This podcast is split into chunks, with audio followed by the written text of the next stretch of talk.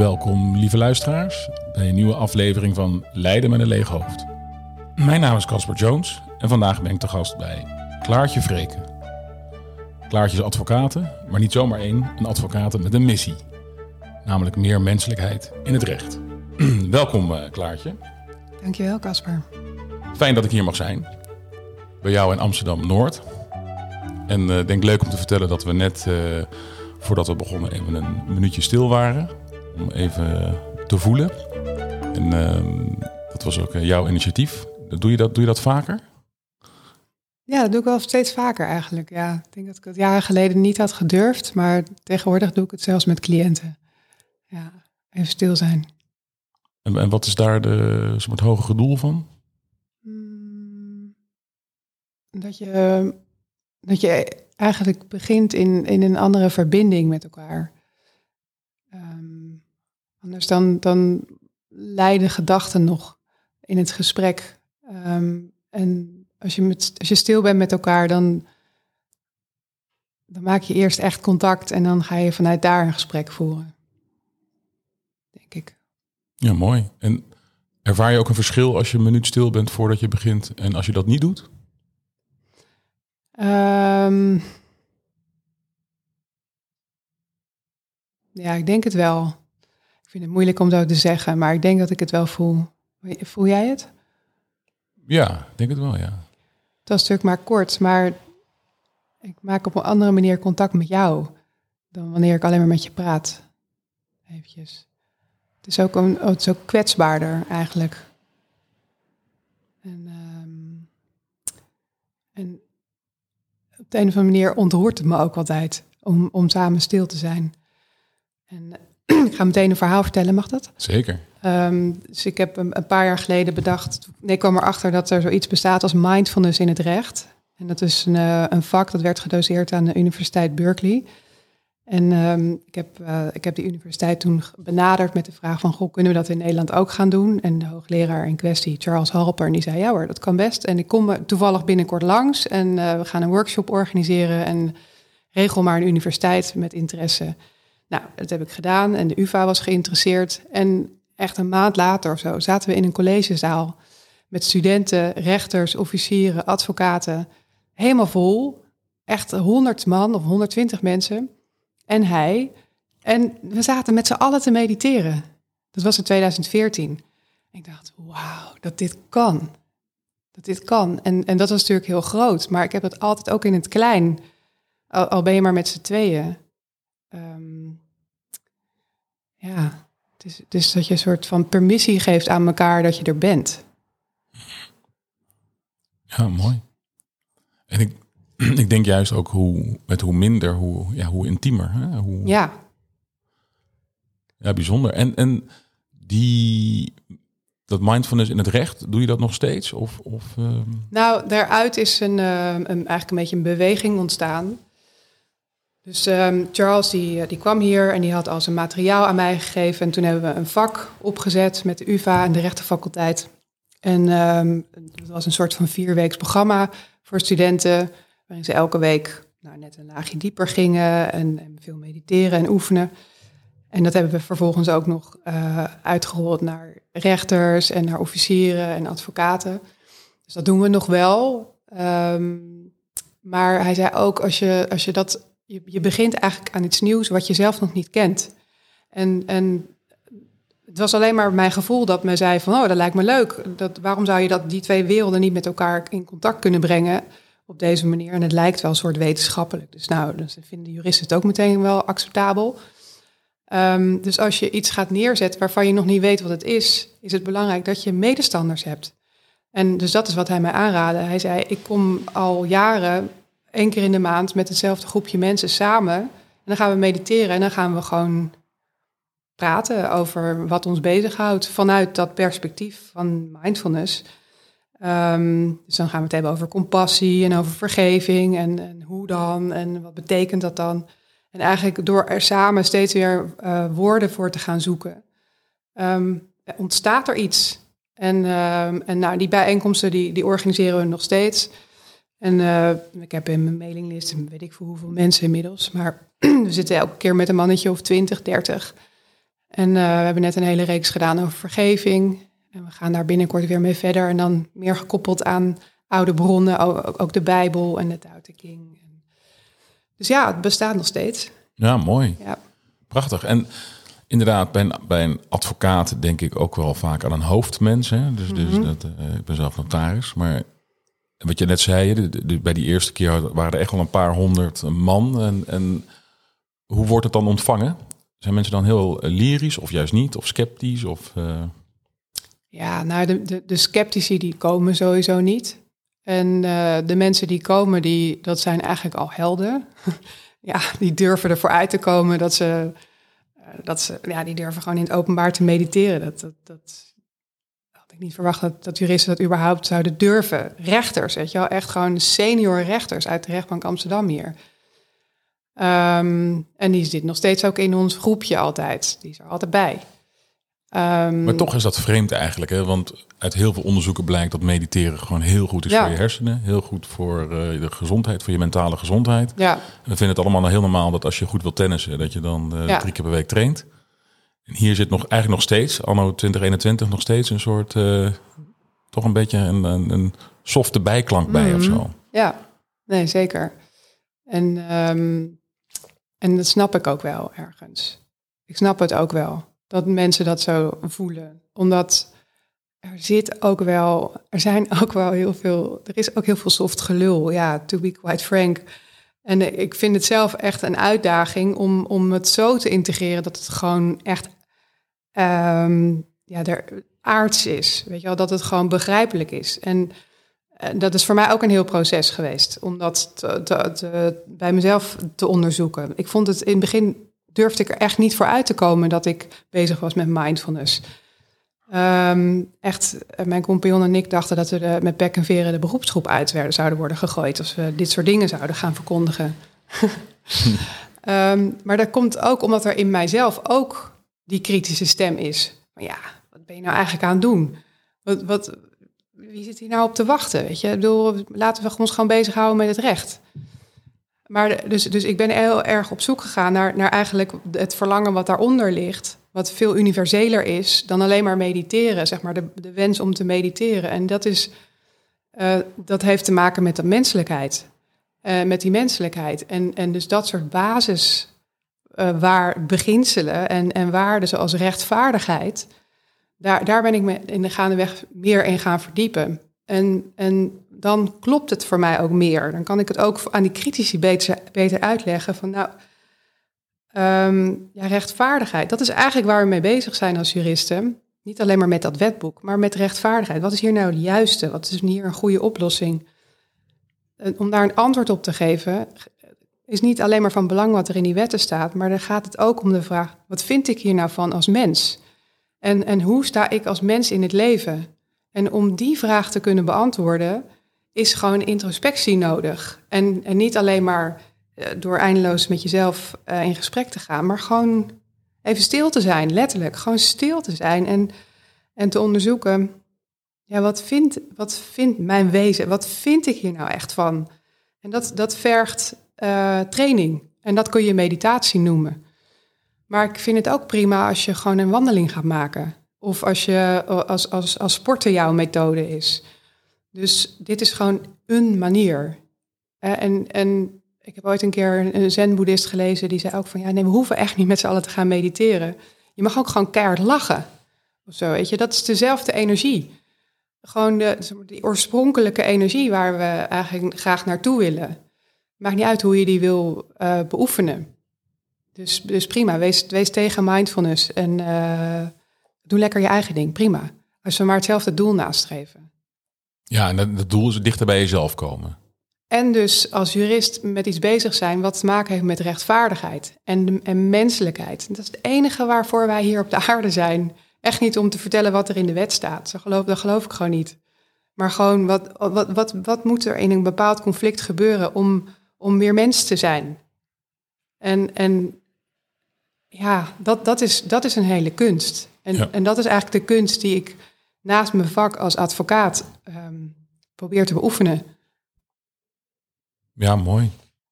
Mooi. Maar ik denk dat wat jij zegt, dat het ook um, dat de wet en de regels, wat ik heel erg ervaar, zeker binnen een organisatie, dat dat eigenlijk een manier is om continu uit verbinding te gaan. En dan kan je achter de regels schuilen. Oh nee, daar staat het, dat doen we hier niet. In plaats van het echt het gesprek aan te gaan en in verbinding te zijn. En eigenlijk wat we dan, als we die regels te veel leidend laten zijn, dat we eigenlijk het menselijkheid uh, op de achterbank zetten. En eigenlijk zeg jij van ja, dat is, dat is eigenlijk precies wat ik op de voorbank wil zetten. Want dat vind ik eigenlijk ook onze taak als advocaat. Ja. Want rechtvaardigheid is iets menselijks, menselijks punt. Dat, ja. ja.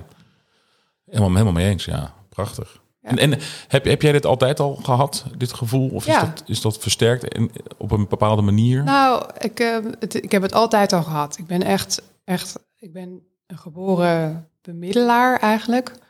Echt uh, als, als kind al. En uh, echt als kind wist ik ook al dat ik wilde gaan strijden voor rechtvaardigheid in mijn leven. Zo, dat ik, ik wilde advocaat worden. Dat, dat wist ik op een gegeven moment. Inmiddels weet ik het eigenlijk niet meer zeker of ik dat nog steeds wil. Want ik vind het ook echt een, echt een uitdaging om mens te blijven in dit vak.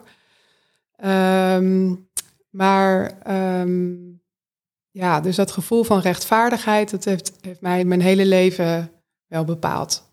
En um, dus toen ik eenmaal rechten ging studeren, was dat ook echt mijn drijfveer.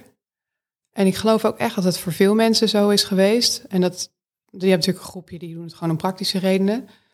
Maar, maar ook zelfs advocaten aan de Zuidas. En um, nou ja, ik weet, ik weet niet met wat voor notarissen jij me al hebt gewerkt. Maar ik geloof echt dat heel veel van die mensen waar je het misschien niet eens meer van zou verwachten, dat dat de onderliggende drijfveer is geweest. Maar wat ik bij mezelf heb ervaren is dat ik tijdens mijn studie gewoon los kwam van, die, van dat geloof eigenlijk. Omdat ik leerde, nee, het, is gewoon, het, is, het gaat inderdaad om de regels, die moet je beheersen. En het wordt eigenlijk een soort spel, een woordenspel, waar je heel goed in kan worden. Echt, ik heb het ook echt met veel plezier gedaan. Ik heb op een gegeven moment ben ik stage gaan lopen als student bij de Brouw. En daar kwam ik tussen allemaal van die wijze, slimme mensen die, die echt, nou ja, echt waanzinnig veel parate kennis hebben en gewoon prachtige uh, gedachten, spinsels en weet ik wat uh, konden verzinnen. En daar had ik echt ontzag voor. Dat heb ik nog steeds. Um, maar, uh, nou ja, en ik kan trouwens ook onwijs veel geld verdienen daarmee. Dat is ook best wel fijn. En toen ik daar eenmaal een tijdje in mee was gaan, dacht ik, oh ja, maar wat was ook alweer mijn drijfveer hier? Ik ben ook nou ja, ik ben daar mezelf best wel in kwijtgeraakt op een gegeven moment. Echt dat, dat ik dacht van ja, het, de, de, de, de zingeving gaat er gewoon vanaf. Hmm. Je weet op een gegeven moment eigenlijk niet meer precies waarom, waarom ben ik hier nou dit fantastische verhaal aan het opschrijven. Wie bewijs ik daar een dienst mee eigenlijk? Doe ik dat voor, voor mezelf, omdat ik dan zo fantastisch ben en zo briljant? Of voor mijn baas? Uh, omdat hij mij dan goed vindt en een uh, hogere bonus geeft of zo. Of, uh, ja, of, of, misschien ook wel voor mijn cliënt. Maar wie is mijn cliënt eigenlijk? Misschien is dat wel een bedrijf. Heb ik daar überhaupt iets mee? Ken ik die lui? Want ik, misschien heb ik ze nooit ontmoet, omdat de partner alleen maar spreekt. Dus echt maar, ja, dat, dat werd op een gegeven moment gewoon echt een raad. Daar, daar liep ik echt in vast. Ja, wie, als ik gewoon mijn werk doe zoals ik het heb geleerd, wie bewijs ik daar eigenlijk een dienst mee? wat ben ik nou eigenlijk aan het doen? En, en dat is de reden geweest waarom ik op een gegeven moment mijn eigen kantoor ben begonnen, samen met, uh, met Wikke Monster. Mm Ja. Ja, ja ik, ik heb zelf ook bij, uh, bij de brouw gezeten een paar jaar. En, uh, dat, ik herken wat jij zegt. Zeker, zeker dat van voor wie doe ik het nou eigenlijk? Want heel, mijn klanten, ik zat in de overnamepraktijk, M&A. En die zaten voornamelijk in Londen en New York. En het was allemaal e-mail en conference calls. Ik had die mensen dan nooit gezien. En de eerste keer is wel grappig, uh, als leer je veel, tweede keer leer je nog veel, derde keer leer je wel minder, vierde keer denk je, oké. De zesde, zevende, achtste keer denk je, ja, wat, voor wie doe je dit inderdaad? En uh, dus voor mij was ook toen op een gegeven moment dat ik dacht van, ik, ik, ik ben op zoek naar meer menselijkheid, letterlijk, gewoon meer mensen zien. Hmm. Dus dat herken ik zeker. En je bent toen voor jezelf uh, begonnen. Maar je doet nu strafrecht. Deed je toen ook al strafrecht of niet? Of heb je ook een soort switch gemaakt? Ja, ik heb ook een switch gemaakt. Ik ben begonnen met, met in meer corporate praktijk, ondernemingsrecht, arbeidsrecht. En mijn vader had tegen mij gezegd, ik kan beter geen strafrecht doen. Dat wilde ik altijd. Want daar verdien je geen droog brood mee. En het is ook heel saai, zei hij. Op een gegeven moment dan sta je junk nummer zoveel bij en dan moet je weer hetzelfde verhaal ophangen en dan is het gewoon niet boeiend. En ik heb naar hem geluisterd en toen ben ik dus die andere kant op gegaan. En toen ik dat een tijdje deed als uh, dacht ik, ja, het gaat alleen maar over geld. Echt, I don't care. Echt, geld interesseert me echt geen reet. Gewoon, ja, sorry, ik kan me daar gewoon niet uh, in verplaatsen. Dat iemand, dat ik zeg maar voor 500 euro meer of minder, volgens mij klopt dat, niet. En, um, en toen had ik de grote mazzel dat er bij het kantoor waar ik toen werkte, van Mensen Wisseling, daar kwam op een gegeven moment een, um, een nieuwe partner, David Schreuders, die kwam van Vladimir van Sprong. Dus ik heb me meteen aan hem vastgeklampt en gezegd van, uh, heb jij nog een stagiair nodig? En uh, zei hij, ja, dat is goed. En heeft hij me nog helemaal bij zitten scholen ook, echt onwijs aardig. En toen heb ik daar mijn piketpraktijkje mogen opzetten. En ben ik gewoon lekker de wijde wereld ingegaan. En ben ik toch die junks gaan bijstaan. En uh, daklozen. En ik vond het heerlijk, echt. Gewoon lekker naar buiten. En inderdaad gewoon in de, in de politiecellen. En, en gewoon, gewoon de rauwe, waar we het net over hadden, de rauwe, rauwe werkelijkheid ervaren. Weet je wel, gewoon de shit die er is in deze samenleving. Gewoon zien en, en kijken of je wat kan betekenen voor die mensen. Ja, dat, dat vond ik echt uh, fantastisch. Ja, mooi. En heb je met je vader nog daarover gehad, over die keuze en daarop terugkijkend? Mm, ja, ja, zeker. Um, nou, ja, en, en hij had ook gelijk hoor. Hij had ook gelijk, want er is geen droog brood in te verdienen. Dat is ook echt, echt schandalig, maar het is gewoon echt waar.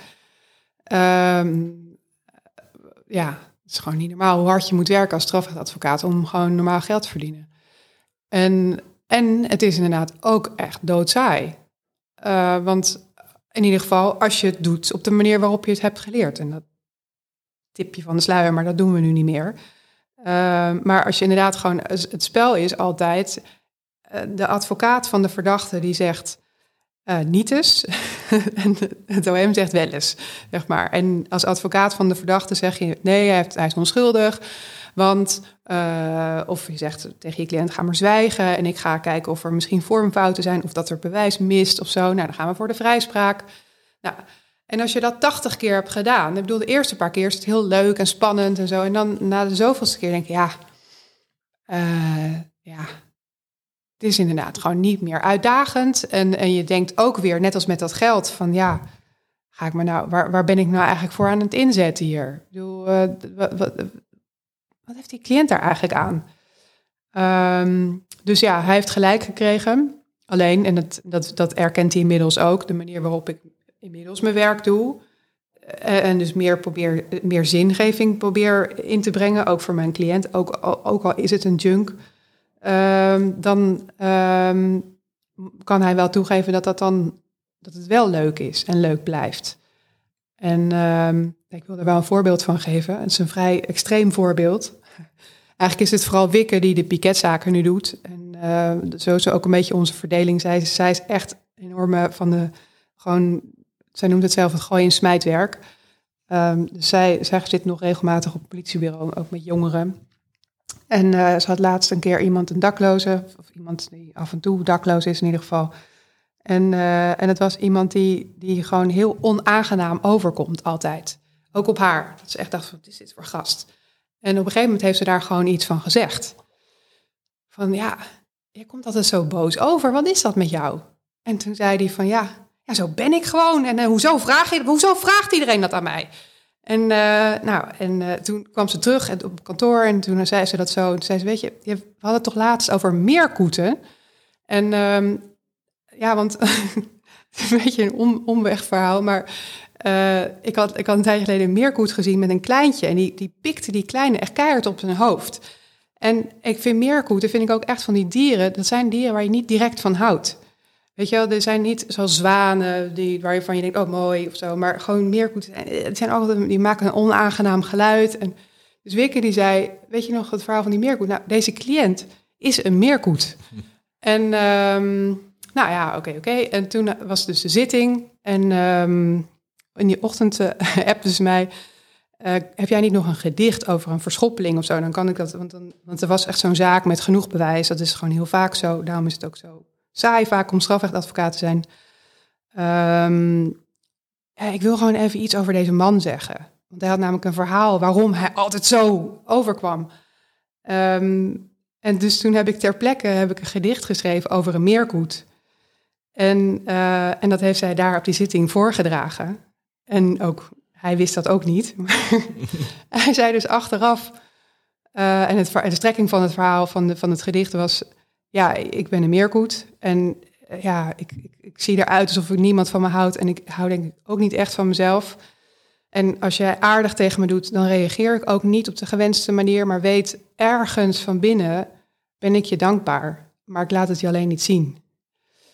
En um, die man was daar zo blij mee. Echt. En, en de rechter en de officier van justitie zaten alleen maar zo te kijken. Wat gebeurt hier nou weer?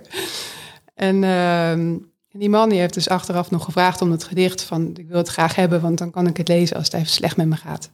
Ja. ja. dat is voor mij... En heeft een, een, gewoon een voorwaardelijke straf gekregen, of een taakstraf, weet ik veel. Nou ja. Daar kwam dus menselijkheid in, in die zittingszaal. En, en um, dat, dat is voor mij rechtvaardigheid. En dat is dan een enorme omweg om dat te bereiken misschien. En dat leer je niet op de universiteit. Maar ja, dat is, dat is wel wat daar gebeurt en waar het over gaat. Ja, dat die, dat die verdachte ook echt zelf wordt gezien ja. voor wie die is. Ja. Ja, mooi. Ja, prachtig. Ja, dat, uh, dat is waarschijnlijk veel helender en heeft veel meer effect dan een straf geven. Ja, sowieso. Ja. Dus dat is natuurlijk ook wel. Uh, ik kan me ook voorstellen dat. Vraag je dat wel eens af? Van heeft het, dat strafgeven, heeft dat eigenlijk wel zin zoals we dat nu doen? Ja, tuurlijk. Dat vragen we ons continu af. Um, ja, nou, en dat is geen makkelijke vraag. Want um, ja, ik geloof wel dat er dat er mensen zijn bij wie, het, ja, ik noem het toch maar gewoon het kwaad, gewoon zo uh, diep zit. Um, ja, het is gewoon echt, er zijn gewoon wel grensgevallen. Er zijn gewoon echt mensen die, die kwaad doen, echt kwaad doen.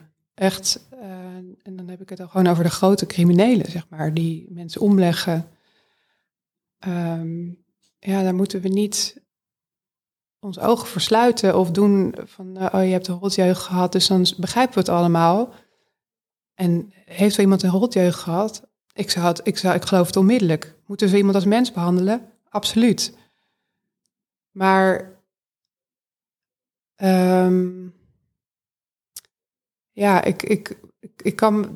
Alleen het, het punt is, het is zo'n klein percentage zeg maar, als je de, criminelen, ik, steek tussen aanhalingstekens, ik vind het een beetje een stom woord, maar gewoon de mensen die, waarvan wij vinden, die moeten berecht worden. Um, van al die mensen is echt maar een heel klein percentage dat, zeg maar, die groep die ik net bedoelde.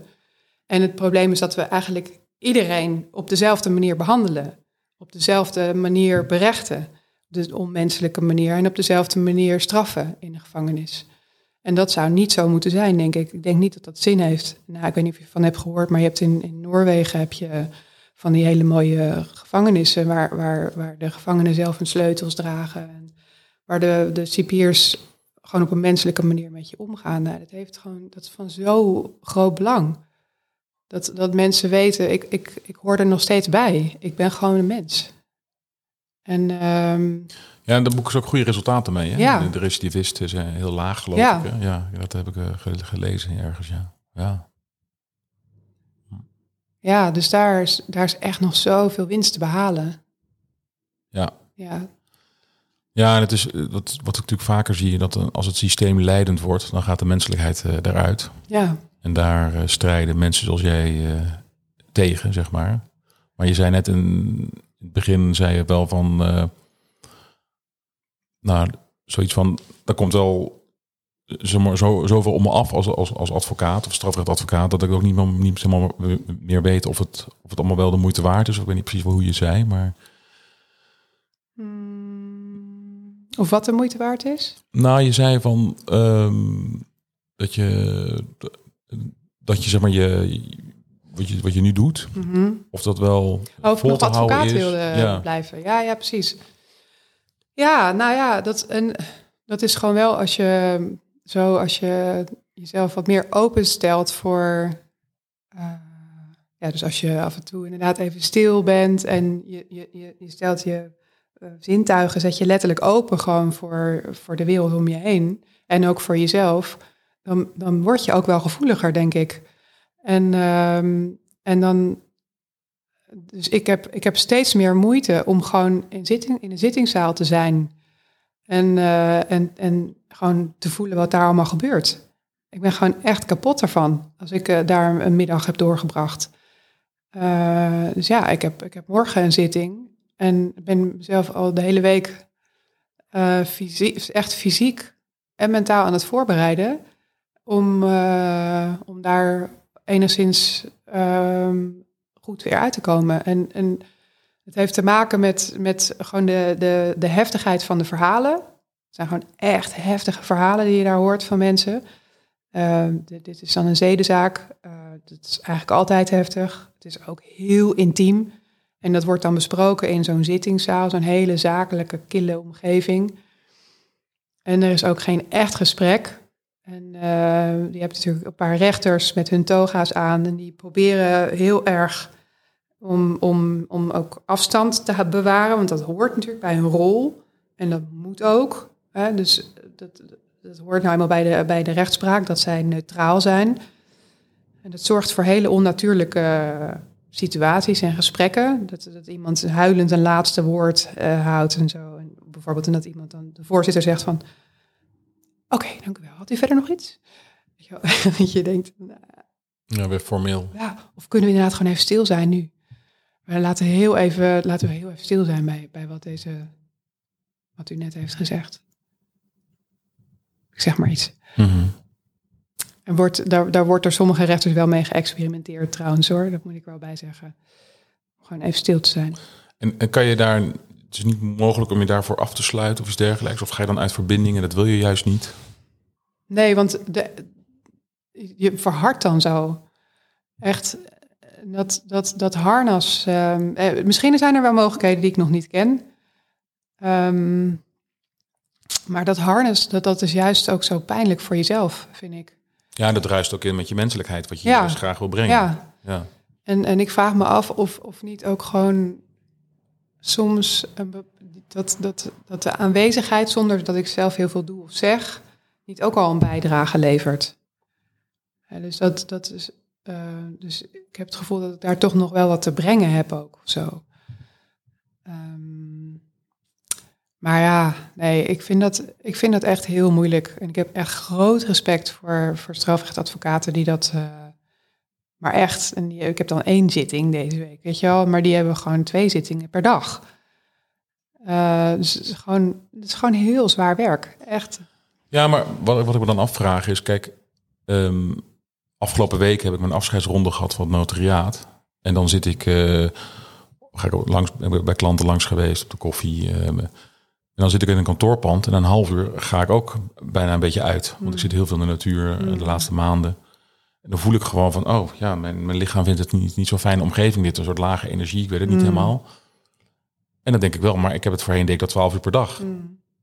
En hoe kan het dat ik dat nu dan zoveel last van heb, maar een jaar geleden niet? Ja. En ik denk dat het antwoord is verbinding. Dus ik sta nu veel meer in verbinding met mijn lichaam. Dus dan luister ik ook beter naar en laat ik het ook toe. Mm. En wat jij net beschrijft met de andere strafrechtadvocaten, ja, ik, ik, geen idee, maar misschien uh, als, je, als je wat minder in verbinding staat, ja, dan is dat ook makkelijker. Terwijl als je heel erg in verbinding staat, ja, dan wordt dat in ieder geval uit mijn eigen ervaring steeds uh, zwaarder of steeds vermoeiender of steeds kost steeds meer energie. Ja, ja. Als daar geen, als daar geen ruimte voor is. Nee, ik denk dat het wel klopt. Ik denk ook dat de meeste advocaten, niet alleen strafrechtadvocaten, maar gewoon de meeste advocaten, um, ja, die hebben inderdaad echt wel de luiken dicht op een bepaalde manier, omdat het anders gewoon niet te doen is. Nee. Maar ik denk dat het voor, laat zeggen, zakelijke dienstverlening in brede zin zo is. Want Ja. de meeste zitten, zitten natuurlijk eh, tien, tien uur achter een laptop op, een dag. Ja, Nou, dat is eigenlijk, eh, als je echt naar je lichaam gaat luisteren, niet vol te houden, denk ik. Misschien een paar dagen, maar niet eh, jaren. nee. Ja, eh, ja. Hey, en en eh, ik, ik weet ook eh, van een mooi project van jou, de- waar, waarbij je dus de menselijkheid ook meer in de rechtszaal wil, eh, Mhm. wil brengen. Kan je daar iets over vertellen? Ja, het gaat over dat, dat project hebben we Design of Justice genoemd. En ehm, toen Wick en ik ons eigen kantoor begonnen, hebben we een, ehm, een manifest geschreven. Ik zie de regenboog buiten. En uh, uh, in dat manifest hebben we opgeschreven voor onszelf hoe het recht eruit zou moeten zien. En um, bijvoorbeeld dat het een plek moet zijn voor, waar vergeving ook mogelijk is. En dat dus de zittingszaal zelf ook eigenlijk aan verandering toe is. Om gewoon, als je tenminste wil, dat dat een plek wordt waar een gesprek wordt gevoerd. Gewoon een eerlijk gesprek. En uh, ja, waarom niet gewoon een ronde tafel? Waarom moeten de rechters op een verhoging? Uh, nou ja, dat, dat is ooit bedacht vanuit allerlei beginselen. Um, en het, ja, inmiddels leven we in een ander tijdperk. En we vroegen ons af, wat nu als we uh, aan studenten zouden vragen, wat zou jij doen? Hoe zou de zittingszaal eruit zien als we hem opnieuw mochten ontwerpen? Dus we hebben gewoon een vak, uh, wederom een vak opgezet, Design of Justice. Dit keer weer met de UvA en, uh, en de Rietveld Academie. En de studenten gingen samenwerken. En het was ook echt de bedoeling om dus die, die samenwerking te hebben vanuit die verschillende disciplines, omdat die rechtenstudenten naar zichzelf gingen kijken door de ogen van die designstudenten en andersom. En dat leverde zulke mooie inzichten op. Um, nou, ze hebben allemaal ontwerpen gemaakt, die zijn gepresenteerd aan de rechtbank. En, uh, en een daarvan is ook nu uh, gebruikt. En uh, de, de, de rechtbank maakt twee nieuwe zittingszalen op basis van een ontwerp van een, inderdaad een ronde tafel. Nou, het is een beetje een ovaal. Jeugdzittingszalen. Um, met name voor jongeren is het gewoon, ja, het is, sowieso heel heftig om daar te zijn voor iedereen, maar vooral voor een kind.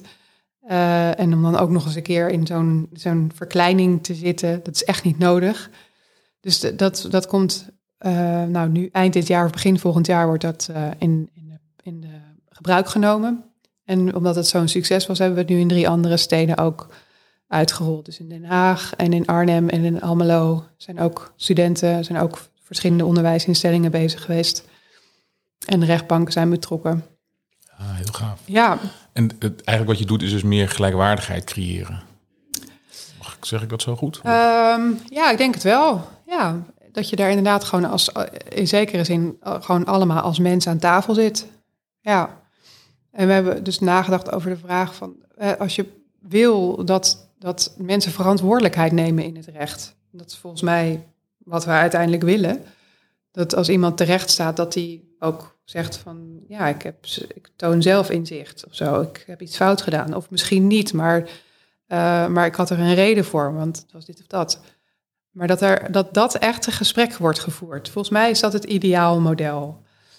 Nou, wat voor ruimte heb je dan nodig? Want het is niet makkelijk om zo'n gesprek te voeren voor niemand.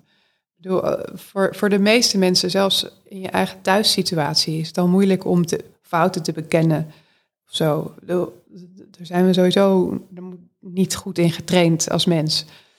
Dus al helemaal niet in die setting. Nou, ja, dus dat is, dat, was, dat is steeds de leidende vraag. Hoe zou het eruit moeten zien? Wat heb jij nodig als, als, als kind in dit geval om, om gewoon eh, te vertellen wat is er nou gebeurd? Ja, daar gaat het over. Ja, mooi. En mooi dat dan ook inderdaad uh, studenten vanuit meerdere invalshoeken meedenken. Ja.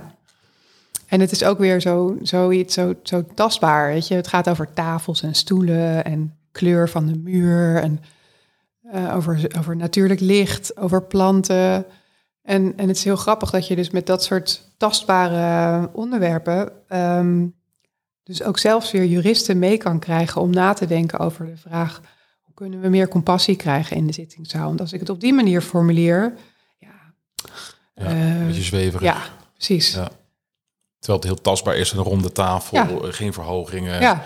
Uh, misschien wat zachtere kleuren, I don't know. Ja, uh, ja dat, dat, dat, dat begrijpen mensen, is tastbaar inderdaad. Ja. Dan is het niet zo zweverig. Ja. ja. Maar goed, nog steeds, je vroeg er net al naar, nog steeds zijn er natuurlijk gewoon ook nog heel veel mensen die ons zweverig vinden.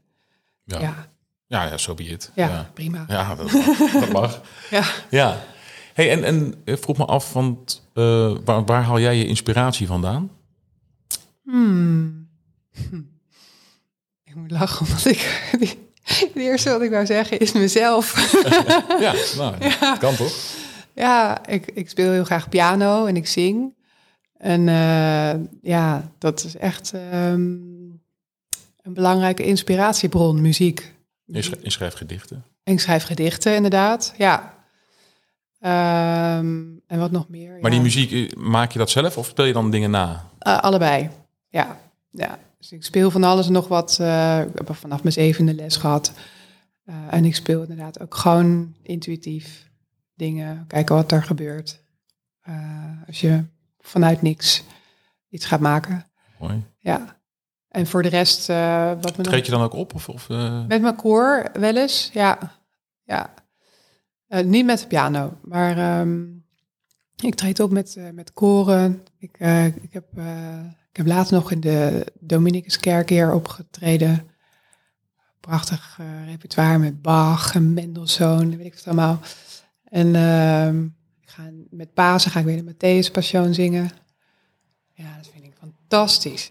Gewoon Bach, jeetje man. Wat is die gast inspirerend. Ja. Echt niet normaal. Wauw, dat, daar, daar kan ik me elke keer weer om verbazen als ik me daarin verdiep. En, um, en ik vind ook gewoon die Bijbelverhalen waar, die hem dan weer hebben geïnspireerd en gewoon zijn geloof. Gewoon, dat, dat is gewoon, weet je, zijn muziek is een ode aan God. Voortdurend. En uh, of je nou God gelooft of niet, maar je begrijpt, iedereen begrijpt wel wat hij bedoelde. Want dat is ook weer zoiets. In dit soort koude kikkerlandje is iedereen fan van de Matthäus. Omdat daar kennelijk wordt daar iets bij iedereen aangeraakt wat zo universeel is. En dat, nou ja. Um, dus ja, gewoon die, uh, die, die, Bijbelverhalen ook beleven via de muziek vind ik ook heel gaaf. En sowieso Bijbelverhalen inspireren me heel erg. Um, ik weet niet of jij enigszins bent opge opgevoed met de Bijbel. Nee, ik, ik totaal niet. niet. Nee, ik, ik uh, nee, het is, wel een, het is wel een gemis. En, um, omdat ik eigenlijk die verhalen, ik ken wel wat verhalen uiteraard. En ik, elke neem ik me voor om wel uh, een begin te maken om het te lezen. Maar dan trek ik toch eerder naar, inderdaad, wat jij net al zei, zo'n Tao Te Ching. Of ja. naar een I Ching. Of naar de Hermetica. Dat zijn de ja, ja. oude. Maar ik, omdat er natuurlijk heel veel in onze huidige samenleving ook doordrenkt is met, met die verhalen Mm, mhm. en symbolisme. Ja. Nou, maar jij bent er wel mee opgevoed? Nee, ook helemaal Oh, nee. niet. Maar mijn ouders zijn echt zwaar atheïstisch. Hmm. Echt, ehm, als zij dit horen dat ik eh, de Bijbel lees, worden ze gek. maar eh, ik ben dus door de, eh, de Tao ben ik juist weer geïnteresseerd geraakt in de Bijbel.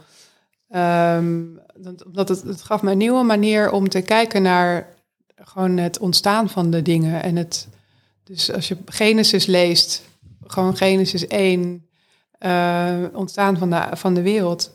En met, met, de, met de Dao in, in, je, in je achterhoofd, dan wordt het opeens heel rijk.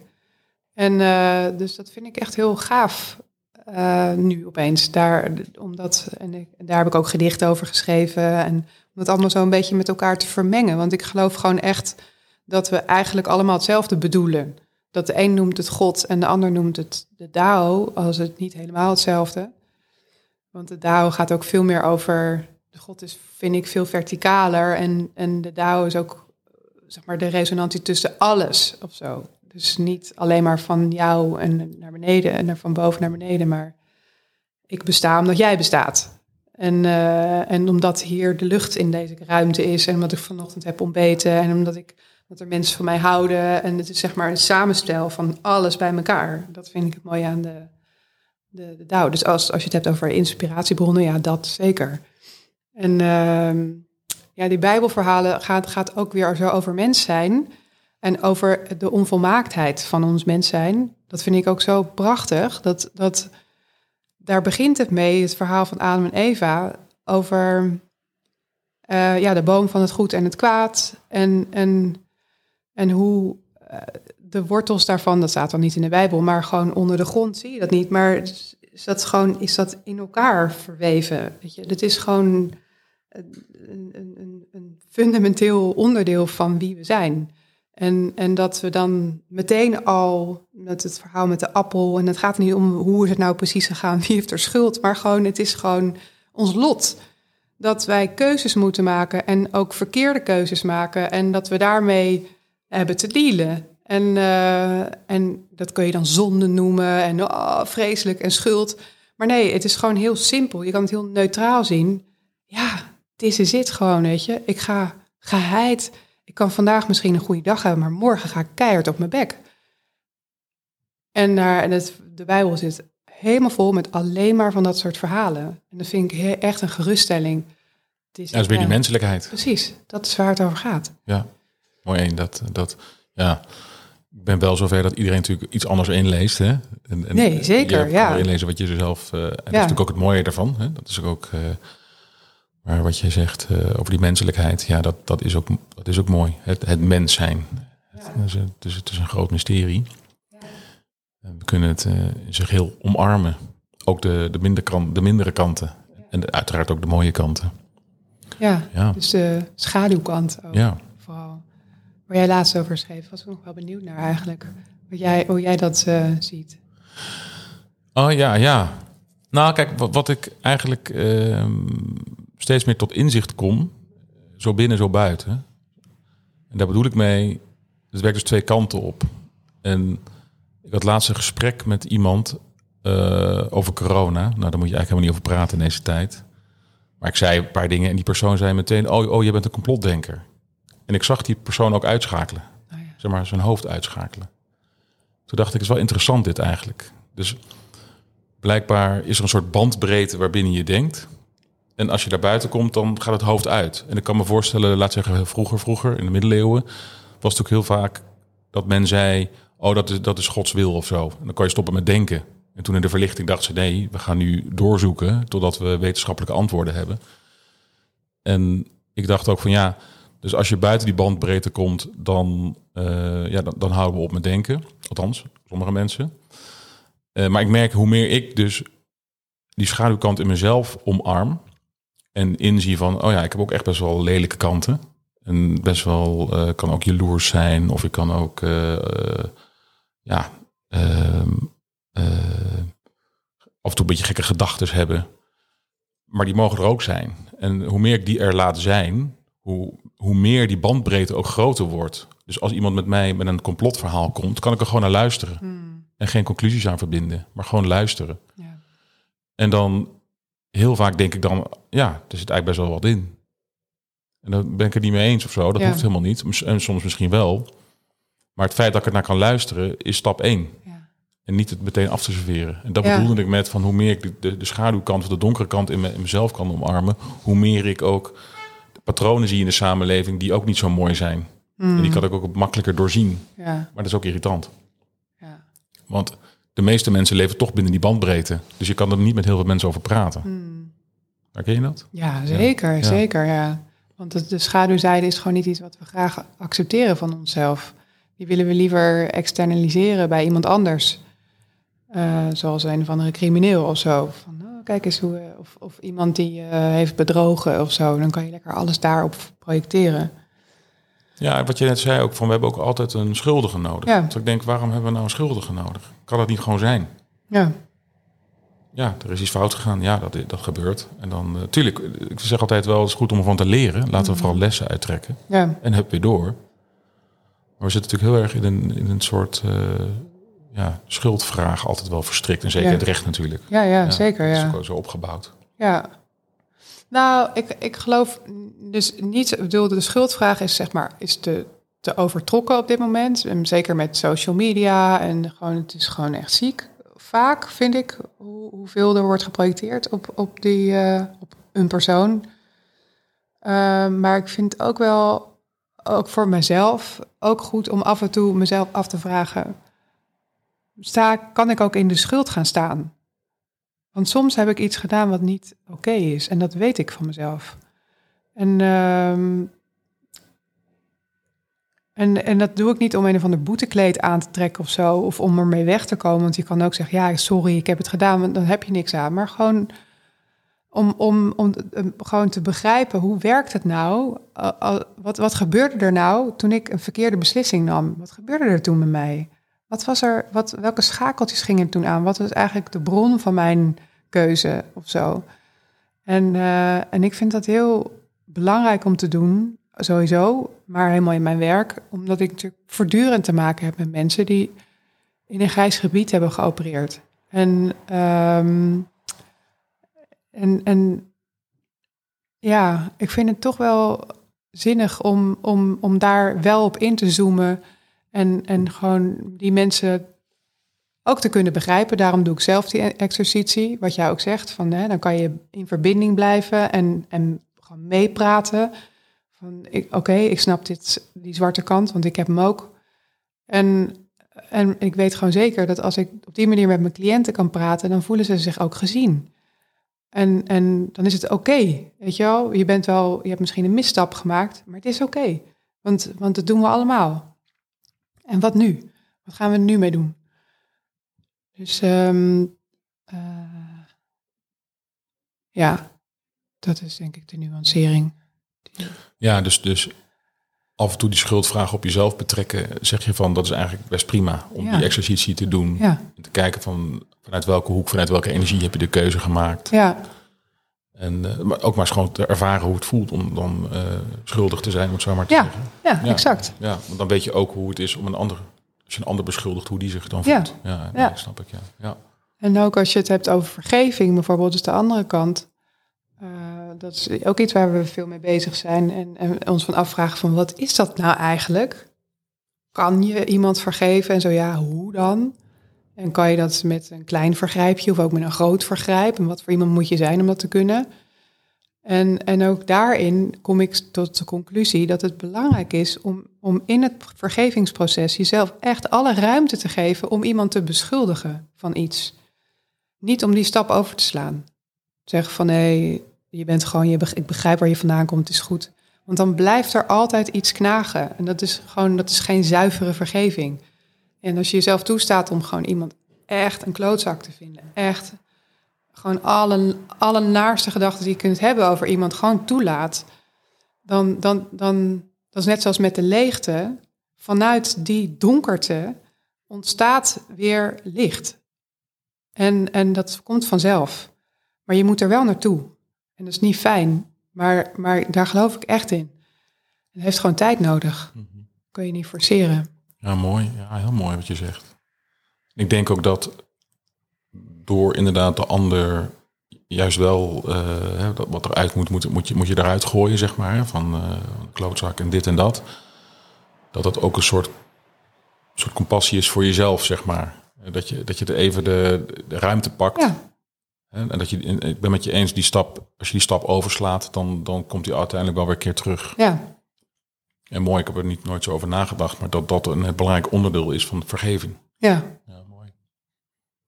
Ja. Dus ja, vol in de strijd. Heel goed. Hey, en ik vroeg me nog af, uh, want jij bent iemand die best wel in contact staat met je, met je gevoel. En, en wat, wat doe je daarvoor? Gaat dat vanzelf? Of, of werk je er hard aan? Of uh, is dat... Mm, ja. Is het altijd al... Ik denk wel dat het altijd zo was. Uh, maar, maar ik doe daar ook wel veel aan. Dus ik, ik ja, ik mediteer heel, heel veel elke dag.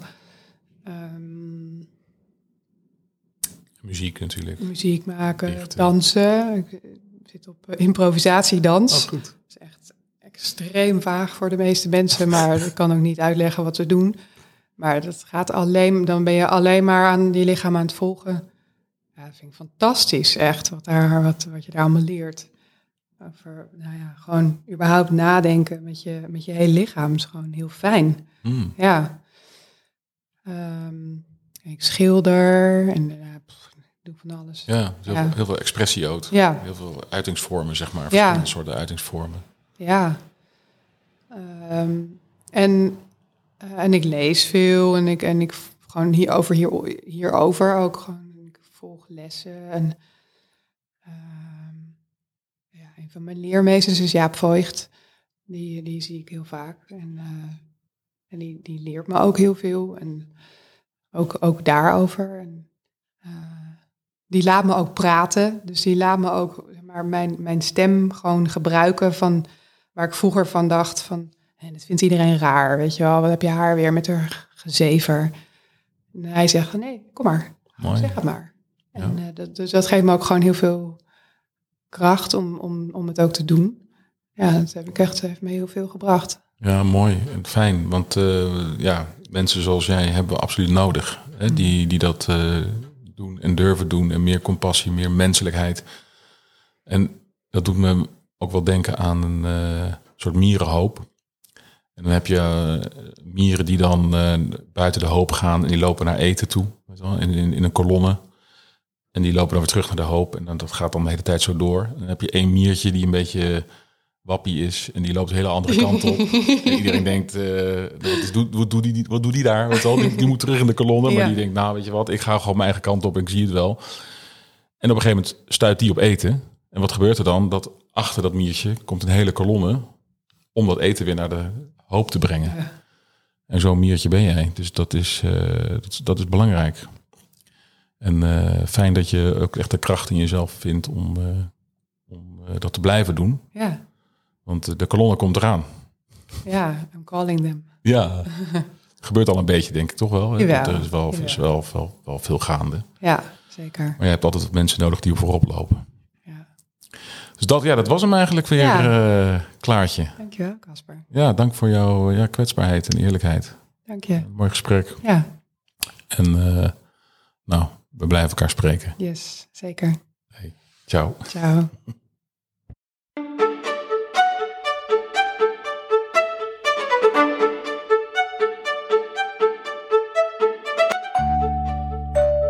Ja, lieve mensen, dat was hem weer.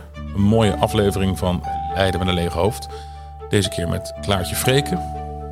Mooi hoe zij eh, beschrijft over meer menselijkheid in het recht. Vooral op het gebied van de rechtvaardigheid, Mooi dat ze elke keer wat een thema pakt, eh, compassie. En hoe dat dan eh, past in het recht. Want menselijke waarden en een systeem gaan niet vaak goed samen. Ja, en een rechtssysteem is natuurlijk ook gewoon een systeem.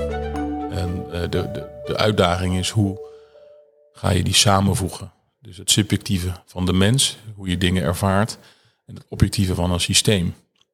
Beide heb je nodig.